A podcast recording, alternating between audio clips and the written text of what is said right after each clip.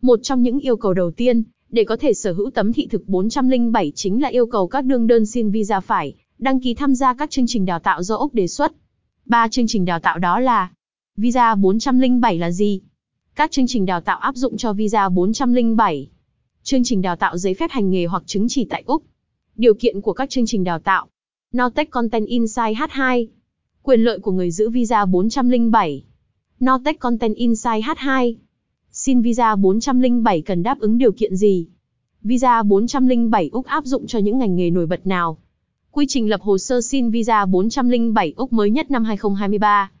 Notech Content Insight H2. Chuẩn bị hồ sơ xin visa Úc cần những gì? Chi phí xin visa 407 Úc mới nhất 2023. Thời gian xử lý hồ sơ xin visa 407 Úc 2023. Nghĩa vụ của người sở hữu visa 407 Australia. Notech Content Insight H2. Giải đáp các thắc mắc về visa 407. Visa 191 mở ra cánh cửa định cư cho lao động tay nghề thường trú. Du lịch kết hợp làm việc tại Úc với visa 462